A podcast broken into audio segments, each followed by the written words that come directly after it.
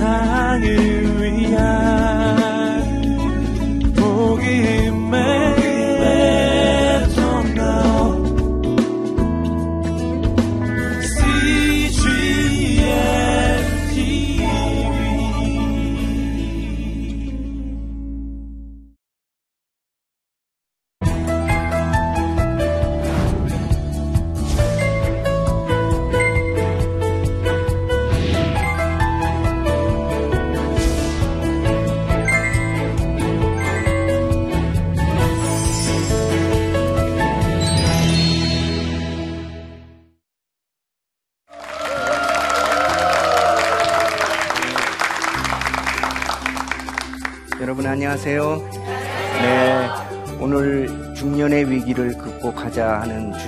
강의를 맡게 된 연세대학교 상담 코칭학 교수 정석환입니다.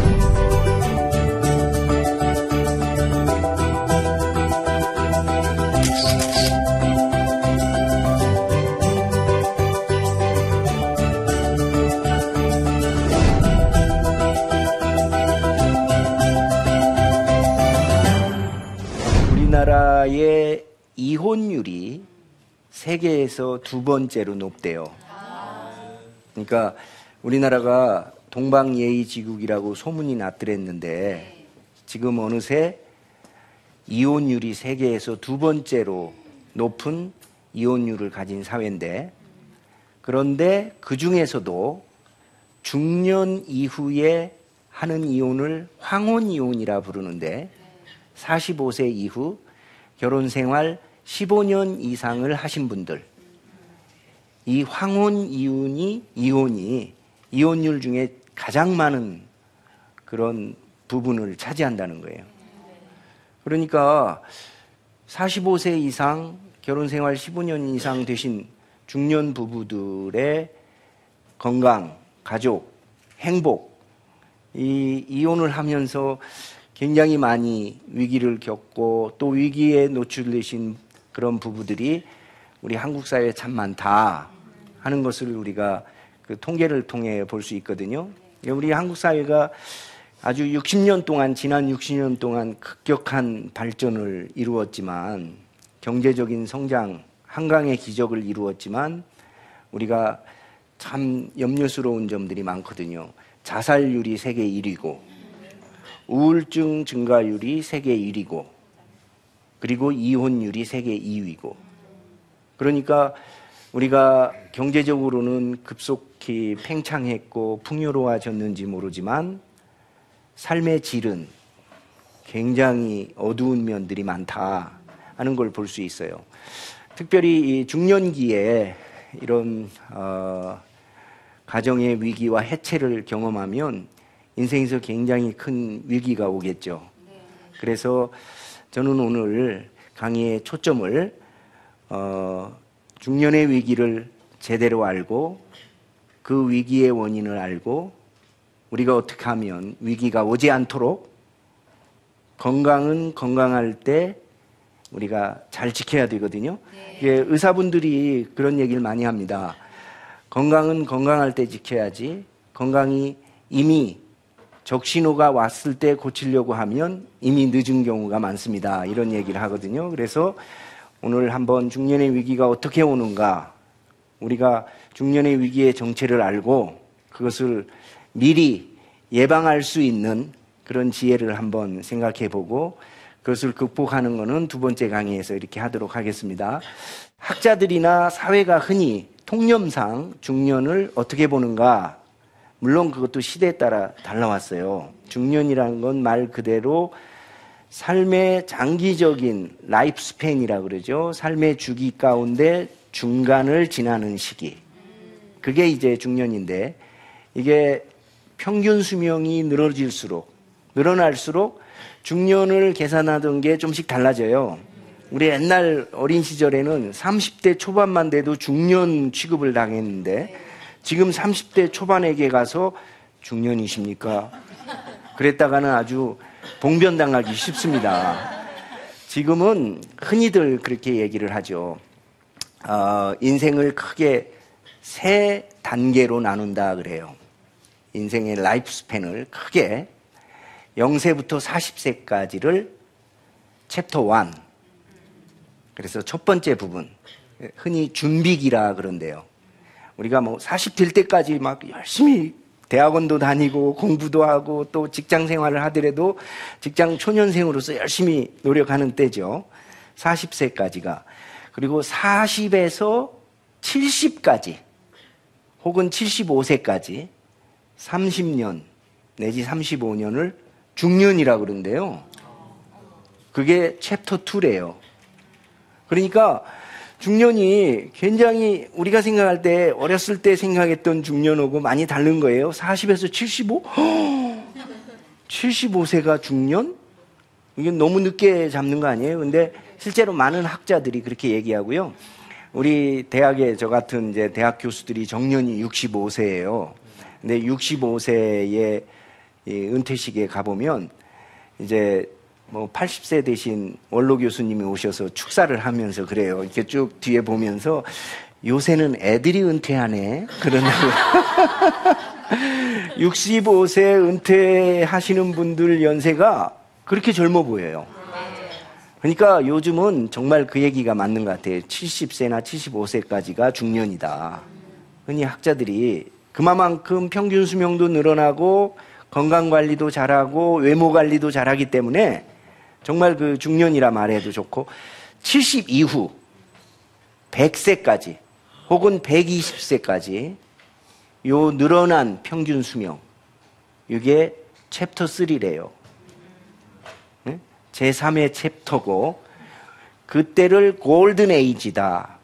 오히려 그때부터가 인생의 황금기래. 인생을 진짜 즐기는 시기라는 거예요. 그래서 중간 그 중년기 40에서 70까지가 열심히 생산은 하지만 사실 또 자녀들도 양육해야 되고 세금도 열심히 내야 되고 뭔가를 생산해서 책임을 져야 되는 시기잖아요. 그죠? 그러니까 스트레스도 많이 받는 시기예요. 근데 70 이후 30년 혹은 40년 혹은 길어난 50년 여러분들처럼 기도 열심히 하시고 스트레스 관리 잘 하시고 새벽 기도 하시면서 건강하게 사시면 평균 수명 120세의 시대가 온다는 거죠. 그러니까 이제는 늘어난 라이프 스팬을 준비해야 된다 이거예요. 그래서 우리가 흔히 이제 사회학자들이나 발달 심리학을 공부하는 학자들이 인생을 크게 세 토막으로 나누고 두 번째 토막을 중년기라 부릅니다. 그리고 그 시기를 40에서 70 이런 식으로 이렇게 얘기하거든요. 그러니까 사실은 40에서 70 사이에 우리 사회의 중요한 생산적인 분들은 다 그 연령이에요. 그죠? 교회에서도 보면 집사님, 권사님, 뭐 사회에서 부장, 뭐 과장 한참 일하는 시기가 40에서 70이란 말이에요. 그러니까 인체로 말하면 허리란 말이에요. 그리고 축구 좋아하시는 분들, 축구로 말하면 미들필더들이에요. 그래서 공수를 연결시켜주고 젊은 세대들과 노후 세대들을 연결시켜주는 그러한 중요한 역할을 하는 그런 시기다. 그래서 이 시기가 건강해야 사회가 건강하고 가정이 건강하고 교회가 건강하고 모두가 건강해질 수 있다. 그런데 왜 위기가 오는가? 중년의 위기.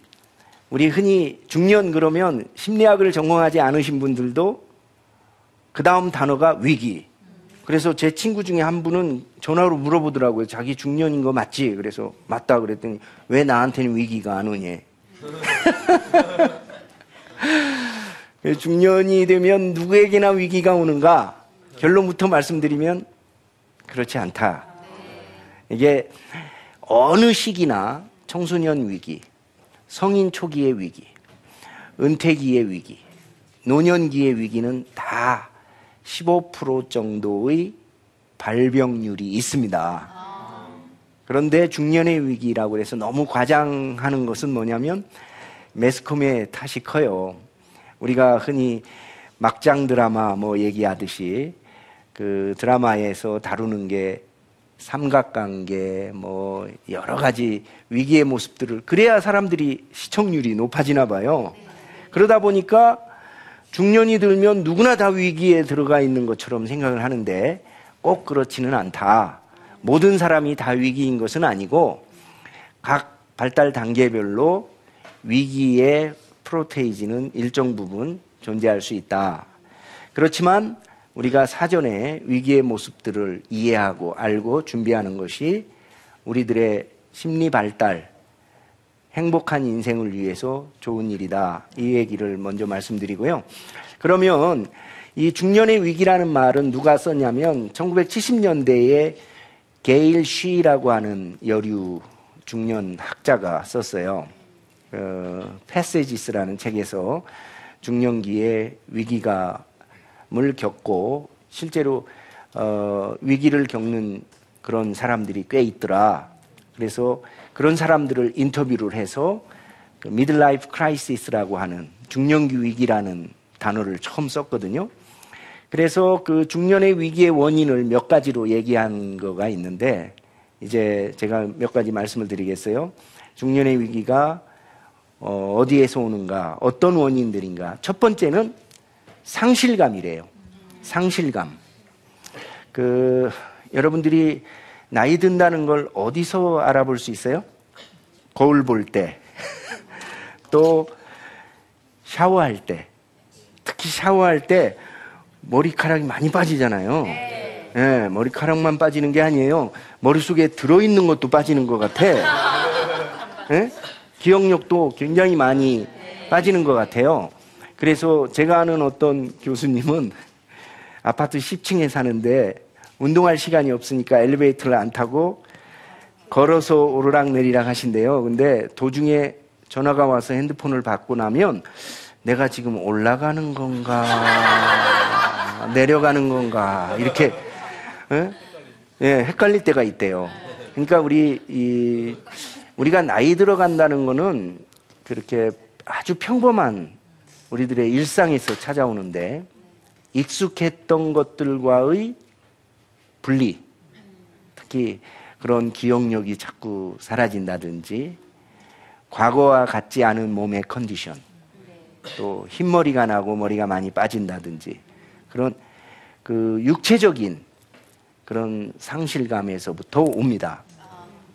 그런데 이 육체적인 상실이요, 어, 남성들이나 여성들에게 굉장히 심리적인 충격이 크대요. 남성들은 그렇게 됨으로써 힘을 잃는다라고 생각한다는 거예요. 남성들이 힘을 중심으로 발달하잖아요.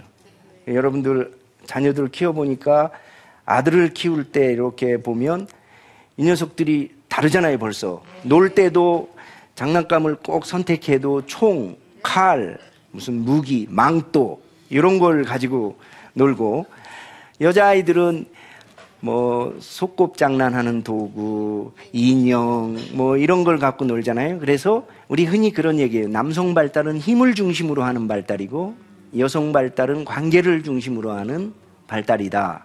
그런데 우리가 나이가 들면서 남성들이 육체적으로 힘이 점점 점점 상실되고 있다. 그러면 그게 남성들한테는 굉장한 무의식적인 쇼크가 온대요. 예? 스트레스가 온단 말이에요.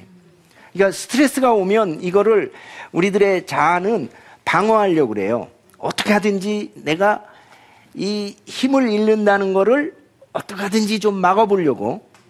그러니까 더 애를 쓰는 거야. 막 강, 보양 강신제도 먹고 더 젊은 척 노력도 많이 하고 막 애를 쓰는 거지. 그래서 사실은 우리나라의 그런 보양 강장제 문화라든지 영계 문화라든지 뭐 우리 한국 남성들의 독특한 그런 그 이탈의 문화 이런 것들이 사실 이렇게 많이 번져 있는 이유가 바로 자신의 힘이 상실된다는 것을 될 수 있으면 부정하고 싶은 거예요. 그런 방법을 통해서. 그러니까 이 상실감, 또 여성들도 마찬가지래요. 여성들도 중년기가 되면 누구 엄마, 누구 아내로서 역할이 점점 점점 이제 어, 벗어날 때죠. 아이들도 지들끼리 컸다고 그 와서 뭐 옛날에는 엄마 하고 놀더니 이제는 친구를 더 좋아하고 품의 자식이 아니란 말이에요. 그리고 남편도 사회 일에 바쁘니까 마치 하숙생 같고 그러다가 아이들이 이제 점점 장성해서 학교도 나가고 그러면 엠티 네스트가 된다 이거죠. 다시 말해서 빈둥지 증후군을 겪어요. 그러면 관계를 중심으로 엄마라는 정체성, 아내라는 정체성을 가지고 살아왔던 내 정체성이 중년기에 흔들리는 거예요. 나는 뭔가? 그동안 나는 뭘 위해 살아왔나? 앞으로는 또 뭘 위해 살아야 하나? 하는 그런 상실감, 이런 게 이제 첫 번째 굉장히 큰 원인이라 이래요. 이런 상실감이 오기 때문에 뭔가를 대체하고 싶은데 아직 그걸 발견하지 못했어. 마치 밤이 어두운 밤이 지나고 이제 새벽이 올 때 여명이라 그러잖아요. 그 새벽녘의 어두움과 그 스산스러움 그런 분위기 아시나요? 그런 분위기처럼 우리 삶에 심리적으로도 스산함이 찾아온다는 거죠.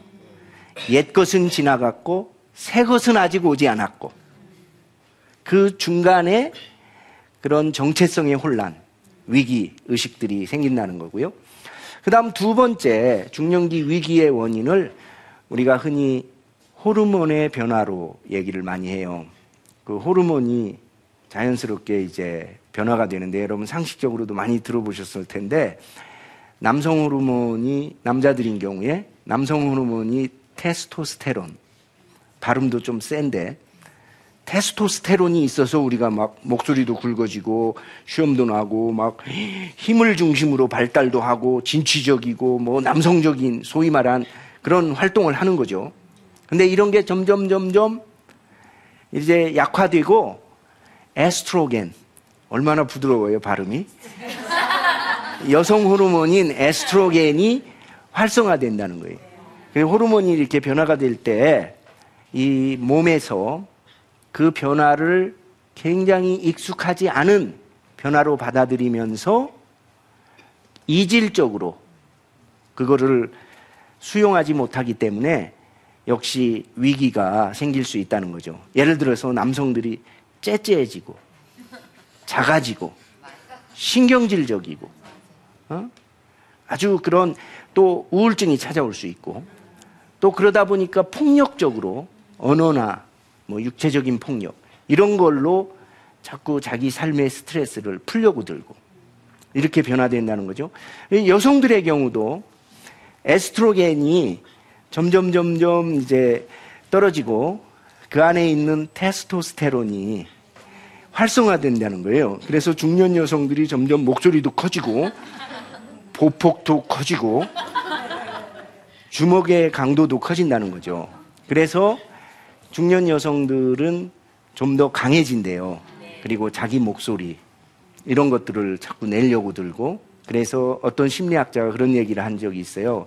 이런 중년 여성의 변화를 그 늑대와 함께 달리는 여인들이란 책에서 늑대처럼 변한대요.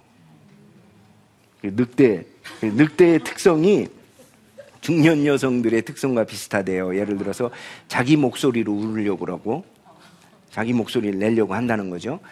자기 영토를 주장하고 창조적이고 그리고 늑대가 혼자 다니지 않고 꼭 떼지어 돌아다닌대요. 중년 여성들도 이렇게 떼지어 돌아다니잖아요.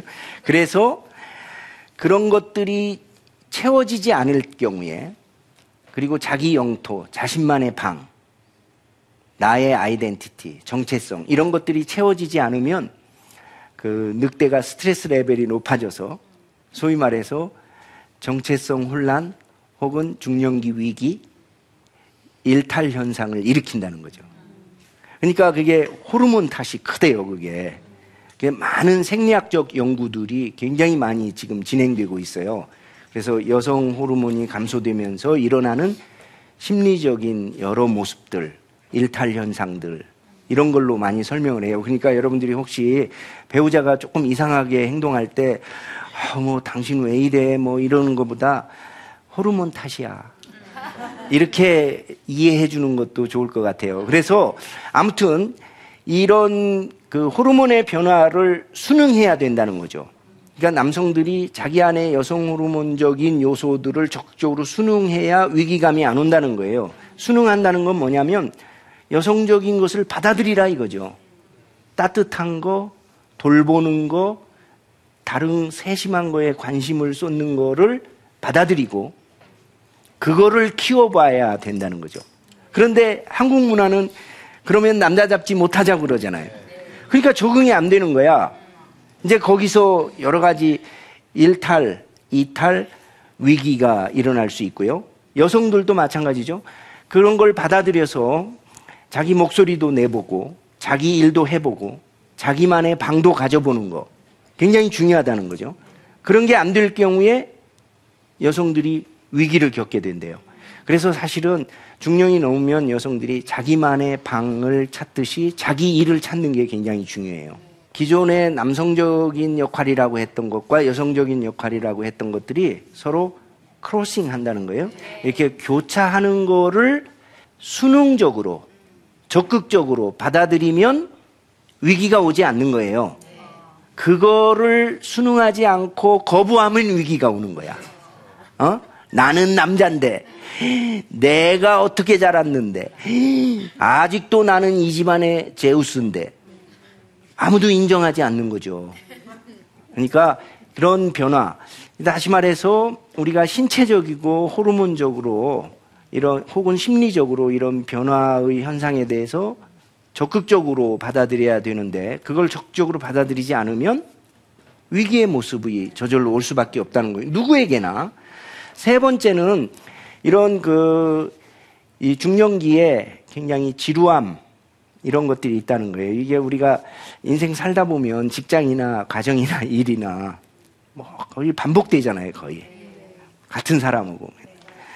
그래서 제가 아는 어느 분이 50대 중반 저랑 비슷한 분인데 요즘 뭐 이 새 집으로 이사를 갔대요, 아파트로.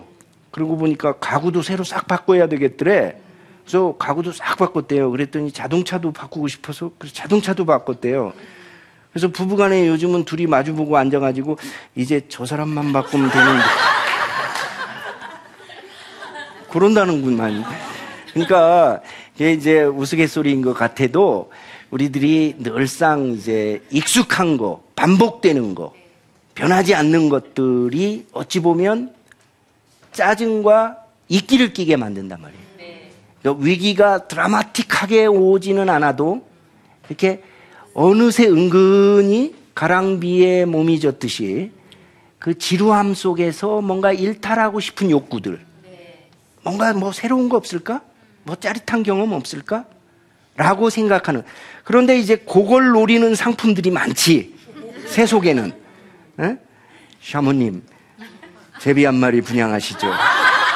뭐 이런다든지, 뭐, 어? 아저씨들, 중년 아저씨들을 노리는 상품들이 많죠. 그러니까 그런 거에 쉽게 눈길이 가고 발길이 가고 그런 체험들을 쉽게 이제 거기에 몸을 담게 되는 것을 우리는 중년의 위기, 일탈 현상이다. 이렇게 얘기하는 거죠. 그러니까 뭔가 늘상 자기를 새롭게 한다는 것은 굉장히 중요한 거예요. 중년기가 됐어도 뭔가 새로움을 위해서 창조적으로 삶의 목표를 갖고 산다는 거. 이런 것은 굉장히 중요한 건데 많은 사람들이 일상에 그냥 젖어 살잖아요. 그래서 그 일상을 가끔씩 깨트리는 그 휴가, 떠남 다 내려놓고 열심히 일한 당신 떠나라 하는 광고 문구처럼 일상적인 걸로부터 떠날 수 있는 용기 같은 거. 그래서 요즘 그런 여행서라든지 힐링 서적들, 내려놓음, 떠남, 그리고 익숙한 것을 낯선 시각으로 보기. 뭐 이런 종류의 책들이 굉장히 베스트셀러로 잘 팔리잖아요. 여러분들도 아마 책방 가서 그런 책 제목들이 눈에 팍팍 들어오죠. 그럼 중년이 되신 거예요. 그런 제목 자체가 이렇게 눈에 들어온다는 것 자체가 우리에게는 그런 욕구가 있다는 거예요. 뭔가. 그래서 지금 제가 말씀드린 것처럼 중년기의 그런 위기 모습이 제가 볼 땐 그래요. 특정한 어떤 결함인자를 갖고 있는 DNA의 소지자만 위기가 오는 게 아니다. 중년의 위기는 누구에게나 찾아올 수 있는 평범한 일상 속에서 우리의 몸을, 우리의 호르몬 속에서 우리들의 관계 속에서 우리의 지루함, 일상생활 속에서 누구에게나 찾아올 수 있는 그런 삶의 한 부분일 수 있다. 이걸 우리가 먼저 아셔야 된다고. 그거에 대해서 스스로를 인정해야 돼요. 나뿐만 아니라 내 배우자도 충분히 그런 위기의 모습 속에 열려 있고 가능성이 있다. 그러면 이걸 어떻게 우리가 극복해야 되겠는가? 그거를 저는 다음 강좌에서 한번 어, 여러분들과 함께 위, 위기의 모습을 알았으면 어떻게 이거를 극복할 수 있을까? 부부가 같이 혹은 자기 자신이 스스로 자기 개발을 통해 깨어 있음을 통해 자기 성찰을 통해 또 흐르는 물에는 이끼가 고이지 않는다 하는 것처럼 어떻게 우리가 흐르는 물이 될 수 있을까? 고여 있는 물이 아니고 요거를 같이 한번 나눠보도록 하겠습니다. 오늘 강좌는 여기서 마치도록 하겠습니다. 감사합니다.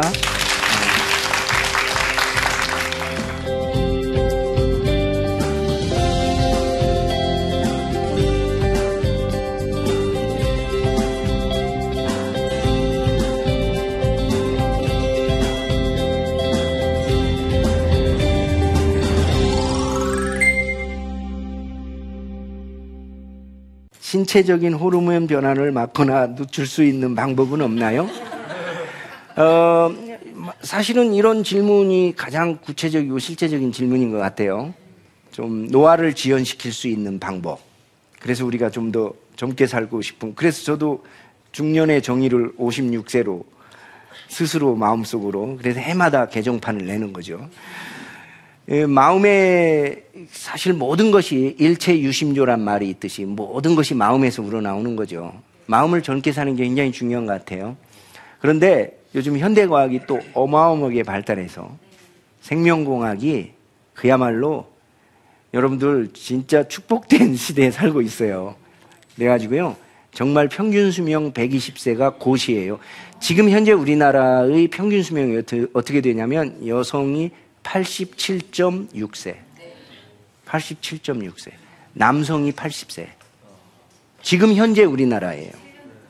네, 여성이 7년을 더 살아요. 네? 근데 그거는 어느 나라나 다 그런데 지금 OECD 세계 선진공업국 30개국의 평균 수명이 꼭 우리나라 평균 수명과 같습니다. 여성이 87.6세, 남성이 80세.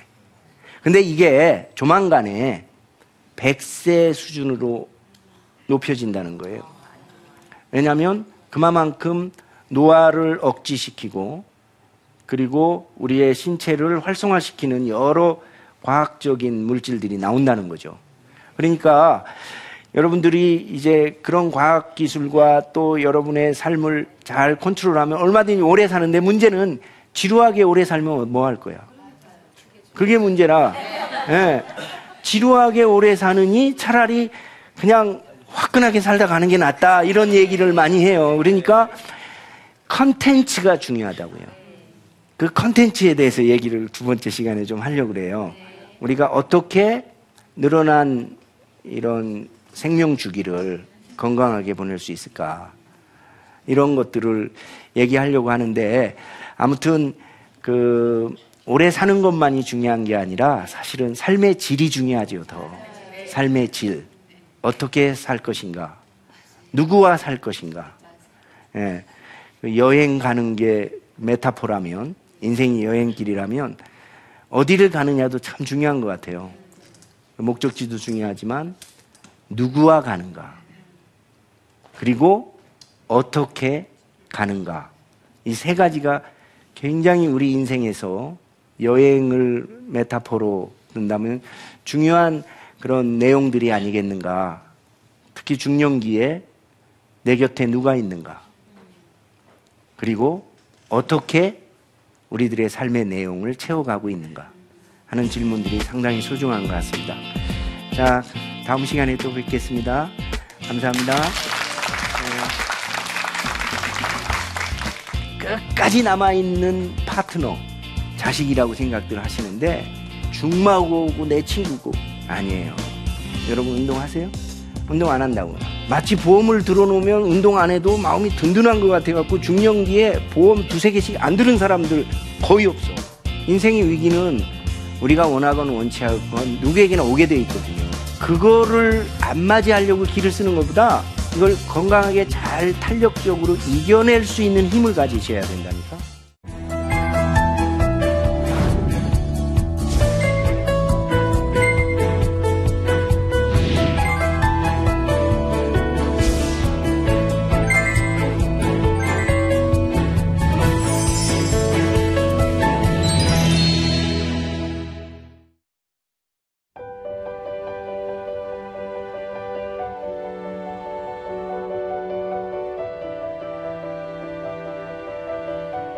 세상에는 수많은 교회들이 있지만 더 깊이 있는 말씀 강해를 찾기 위해 크기로만 교회를 선정하지 않습니다. 보다 좋은 영적 콘텐츠를 더 많이 나누기 위해 방송비를 받지 않습니다. 1년 365일 복음만 전하고 싶어서 우리는 광고를 하지 않습니다. 온누리의 복음을 땅끝까지 CGN TV와 함께 땅끝 성교사가 되주세요.